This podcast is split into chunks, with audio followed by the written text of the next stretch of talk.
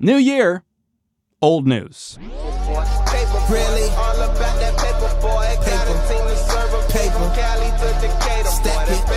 Last year, we found out the former president had a bunch of classified documents stashed at his Florida palace. This year's only a few weeks old, and now we're finding out the current president has left a trail of classified documents strewn about the eastern seaboard of the United States. First, it was his hardly used office at the Penn Biden Center in Washington, D.C.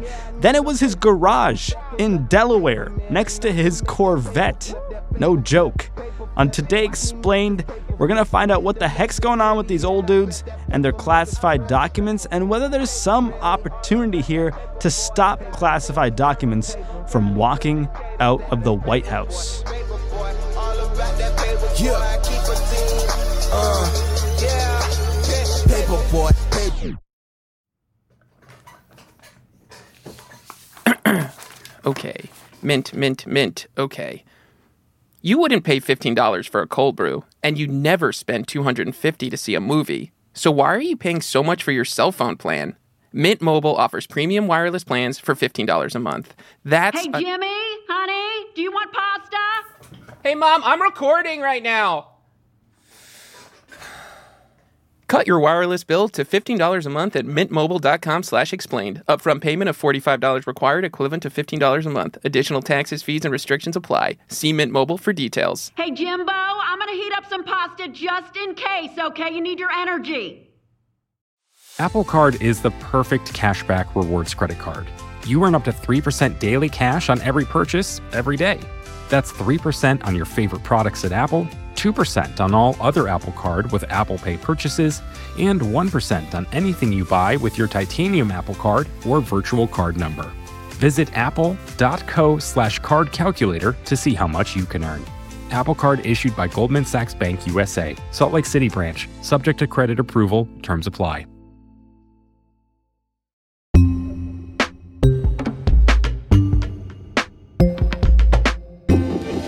Today Explained here with Andrew Prokop from Vox.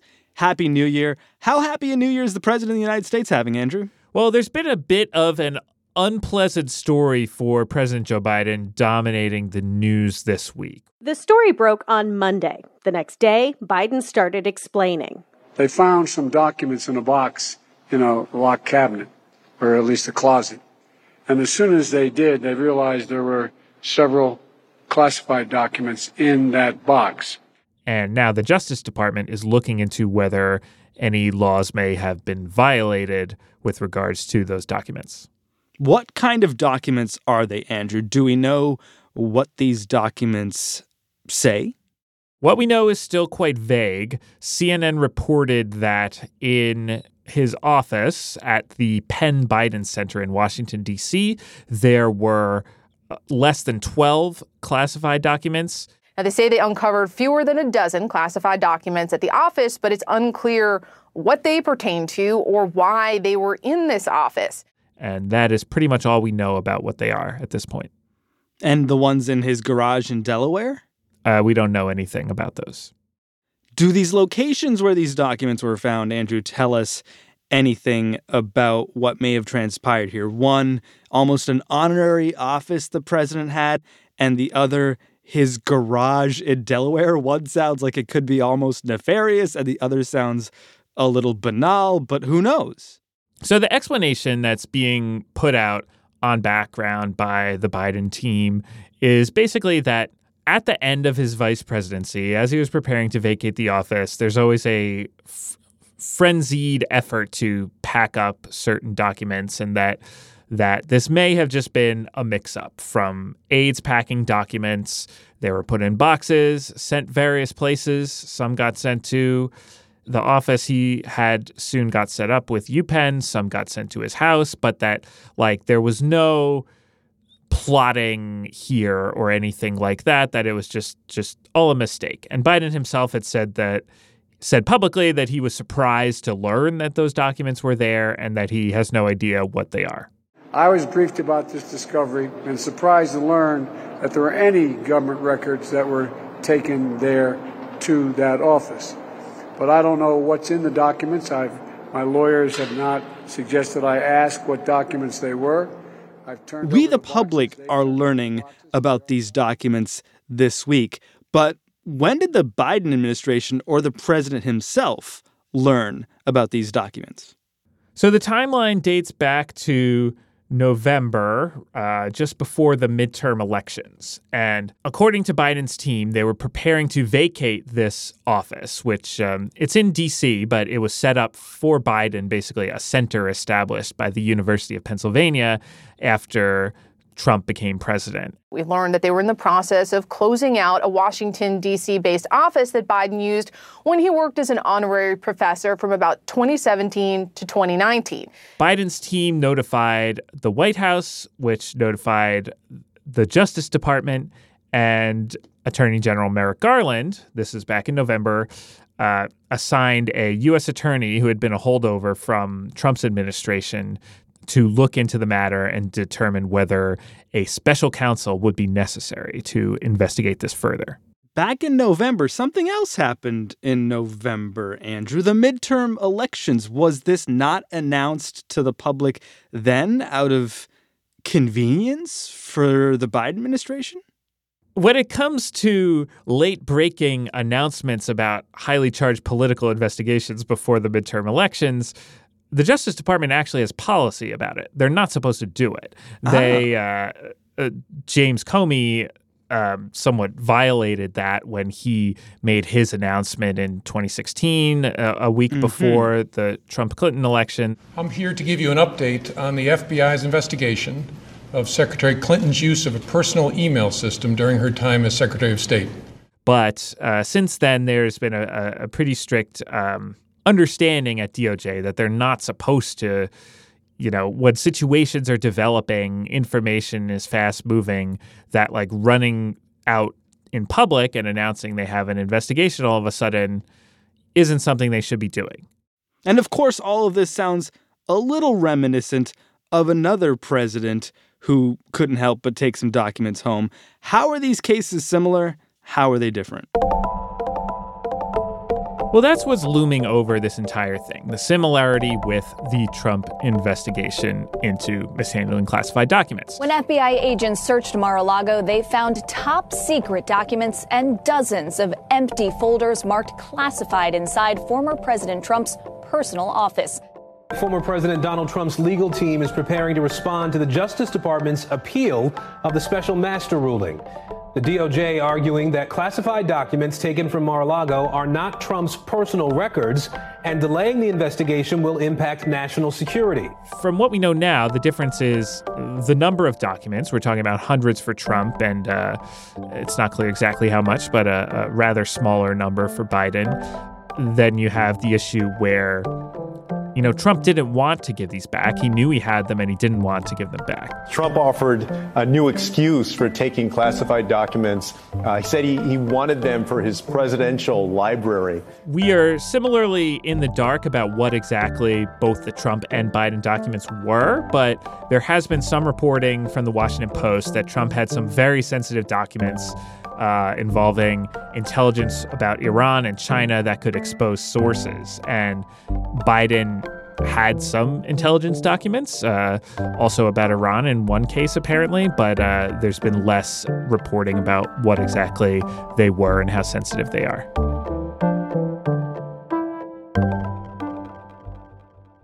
One difference here, Andrew, as you might recall, is that it took Merrick Garland a long time to appoint a special counsel to investigate the former president. It seems to have not taken much time at all to appoint a special counsel to investigate the sitting one. How come? Once Trump was under investigation and had this special counsel going for this specific issue, for the same issue to arise about Joe Biden and for Garland not to appoint a special counsel would have been probably probably difficult to justify.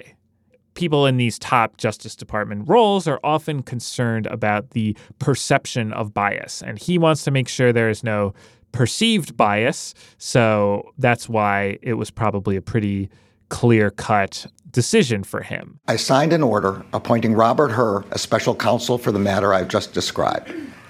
The document authorizes him to investigate whether any person or entity violated the law in connection with this matter. I would add, though, that that one thing we're missing is that we don't really know what the the initial look at this from the U.S. attorney found. We don't know what facts Garland had and what perhaps influenced his decision to do this. It could have been purely a concern about possible bias and he doesn't think the facts look so bad at all. Or maybe he does think there's something a little concerning about the facts that have been uncovered so far. And I would add that Biden, as the sitting president, um, cannot be indicted right now. That's that's the Justice Department's understanding of the law.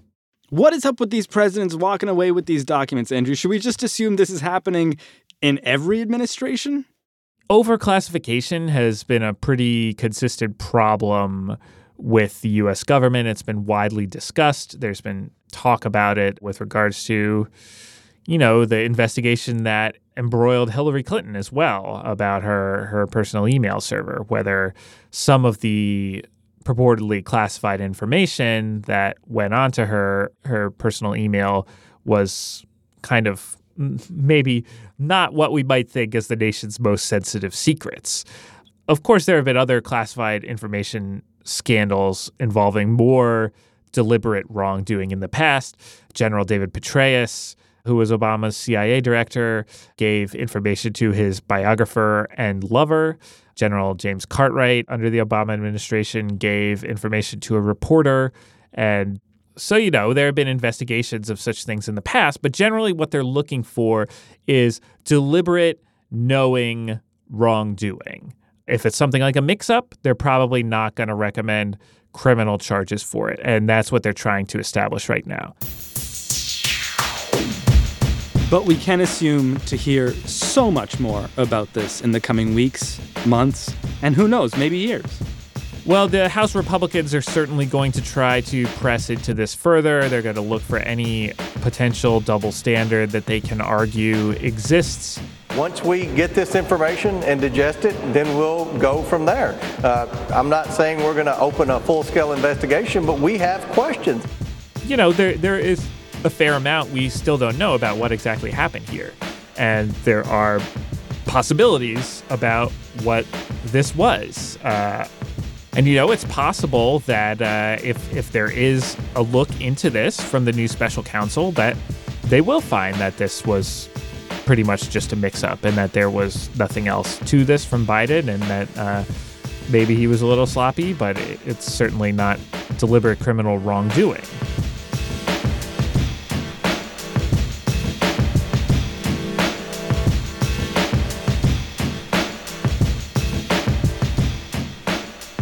We'll surely be hearing more from Andrew Prokop on Today Explained as this story develops. For now, that's all though. More on why this keeps happening and how we can stop it, and why we should stop it when we return.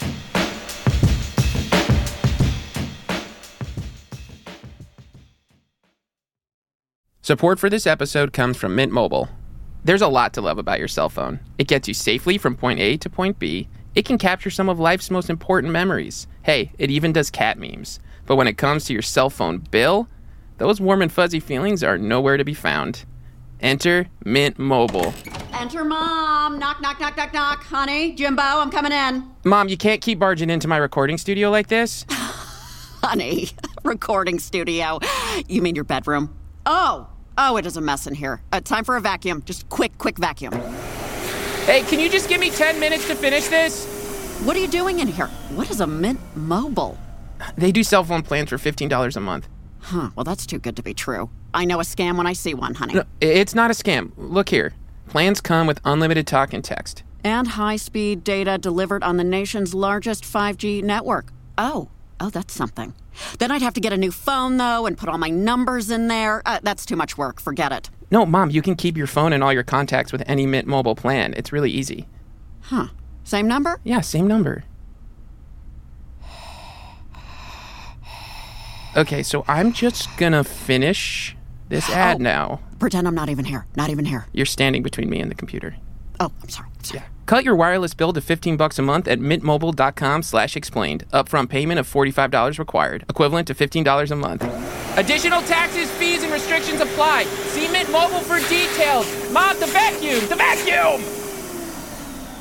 You never call. That's because I live here, Mom. Hmm. Apple Card is the perfect cashback rewards credit card. You earn up to 3% daily cash on every purchase every day. That's 3% on your favorite products at Apple, 2% on all other Apple Card with Apple Pay purchases, and 1% on anything you buy with your titanium Apple Card or virtual card number. Visit apple.co slash card calculator to see how much you can earn. Apple Card issued by Goldman Sachs Bank USA, Salt Lake City branch, subject to credit approval, terms apply. What's in the box? Today explained, we're back here with Steve Reilly from Grid, a startup news organization here in Washington, D.C. Steve, we had the Mar a Lago raid over classified documents. Now we've got President Biden's lawyers turning in his classified documents that were at an office in University of Pennsylvania or a garage in Delaware. It seems like this is happening a lot that presidents or vice presidents are walking out of their offices with important documents. How common is this phenomenon? I spoke with a former uh, top official at the National Archives about this very question about how often this is in light of the revelations last year about former President Trump and this week about President Biden. What he told me was that at all levels of government, it's not necessarily an uncommon occurrence to have what they call a security violation where classified records are accidentally or inadvertently intermingled with unclassified records and end up leaving the secure environments in which they're supposed to be maintained. Comforting. but there are perhaps uh, what could be comforting here is that there are procedures that are supposed to be followed when this does happen. For instance, this top official, former top official at the National Archives, told me an anecdote from his time in, in office uh, where a staffer had accidentally stapled a, classified document to his itinerary for a trip, and he found this classified document in his briefcase when he arrived at the hotel. Hmm. And he told me there are there is a process to follow when that happens. You notify your security official, you keep that document in your possession, and it, there's a procedure for that. And so mistakes do happen. These are human beings, and uh, there are ways to deal with those as they occur. Obviously, in the Trump and Biden cases here, they're unique in that they are not everyday bureaucrats. They're dealing with higher levels of secure information. Uh, they're the former president, obviously, and former vice president, current president. And it was not just one document in Trump's cases, it was hundreds of documents. And mm. in the, the, case of Biden, we don't know exactly how many yet, but uh, multiple uh, records were, were at play. So this is one thing we expect both special counsel Jack Smith in the Trump case and special counsel Robert Hur in the Biden case to be looking at is how these mistakes happened or were they mistakes and were proper procedures followed mm. once it was discovered that these classified records had left their secure environments. Well, let's talk about how these procedures are supposed to work just inside the White House for a moment here, since you've reported on this. I mean, obviously, the president's the most powerful person in any room, but what about the vice president? Should, like, Obama have been there saying, Joe, now don't take those documents? Come on, man. Well, the, uh, the rules are for handling classified documents. It's actually a kind of complicated constellation of uh, federal statutes, regulations, and executive orders uh, that guide the process. And one of the main safeguards is the Presidential Records Act, which is supposed to detail how records are disposed of, how they're maintained. It requires the White House to work with the National Archives on retaining and properly securing classified records. Additionally, the president and the vice president have uh, the same declassification authority under the law. Hmm. So the president and the vice president should uh, be theoretically operating under much of the same uh, processes and procedures and uh, requirements. There was a historical footnote that bears mentioning here in which uh, there was a dispute with the National Archives and former Vice President Dick Cheney over whether the Presidential Records Act applied to the vice president. The Vice President Cheney's office argued that because the Constitution makes the vice president president of the Senate, that the Presidential Records Act didn't apply to the vice president. Um, and, and that's possibly huh. notable still because that dispute was never resolved. So that's something we may be hearing a little bit more about if this Biden classified records uh, situation continues to gather steam. Interesting. Tell tell us more about the Presidential Records Act because that seems like it's going to be pretty important too. So the idea that presidential records belong to the people of the United States and not to the former presidents personally is actually a relatively new one. For the first two centuries of the nation's history, presidential records were considered the personal property of the president once he left office. Congress enacted the Presidential Records and Materials Preservation Act in 1974 following the Watergate scandal.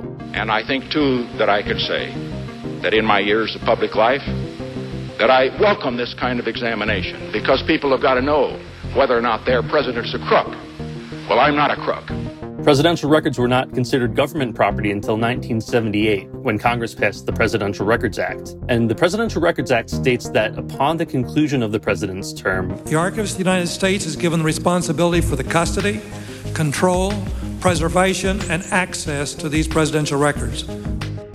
So, in other words, this is a, a, relatively new idea, and we're still working out some of the intricacies of it, apparently, from what we've seen in both the case of former President Trump and, and President Biden.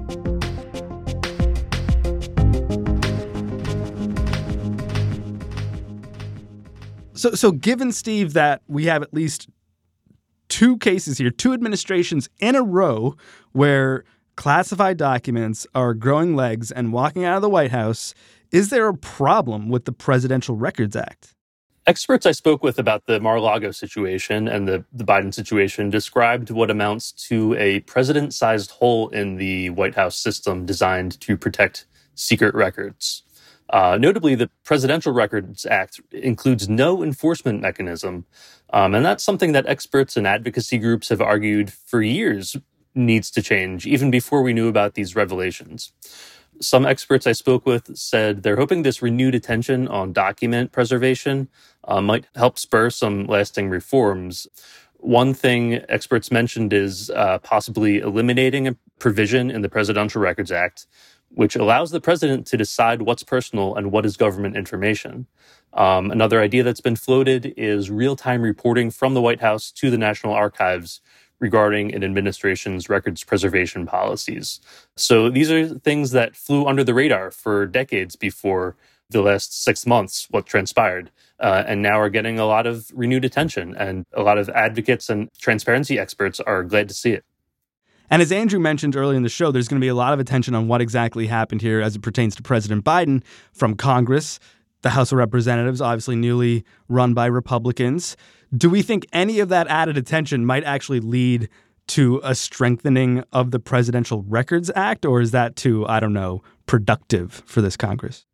If there's ever been a time for that, it's now. Um, it, it's clear that this problem of classified records leaving the White House at the end of presidential administrations has the attention of Congress. It has the attention of both parties of Congress. We saw Democrats in Congress were alarmed by this issue last year, and now Republicans are expressing concern about problems with classified records leaving the White House at the end of an administration. So uh, we might have a rare moment of bipartisan accord where we uh, see a problem that needs to be addressed. So that's definitely a, a conversation I expect this Congress will be having as we go forward.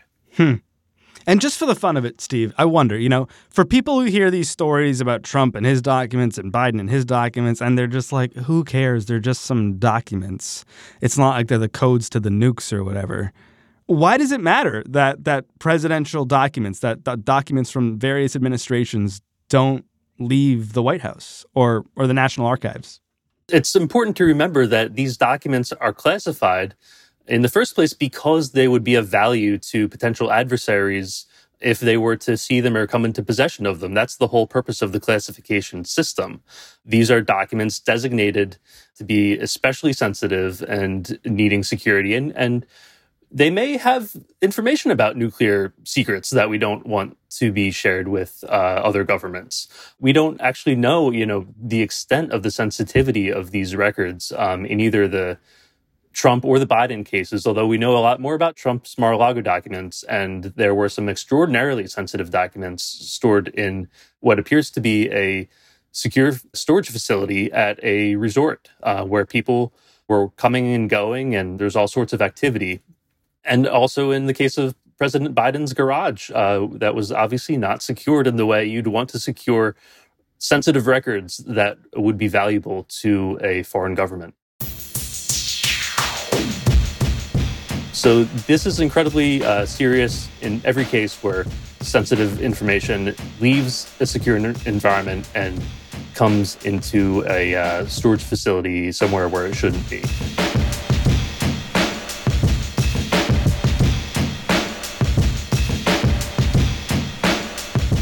Steve Reilly is with Grid News. They write a lot about politics, but also other things. You can find them at grid.news. This is Today Explained from Vox.com. Our program today was produced by Siona Peterous and Haleema Shah. Matthew Collette edited, Laura Bullard fact checked, and Paul Robert Mounsey mixed and mastered. Thanks to Noel King for helping us ideate on this one, Avishai Artsy for naming the episode, and Andrew Prokop for self engineering his interview in our studio all by himself. What a trooper. For all our podcast people, we are off Monday for Martin Luther King Jr. Day. For all our radio people, we're cooking up something special for you. Bye.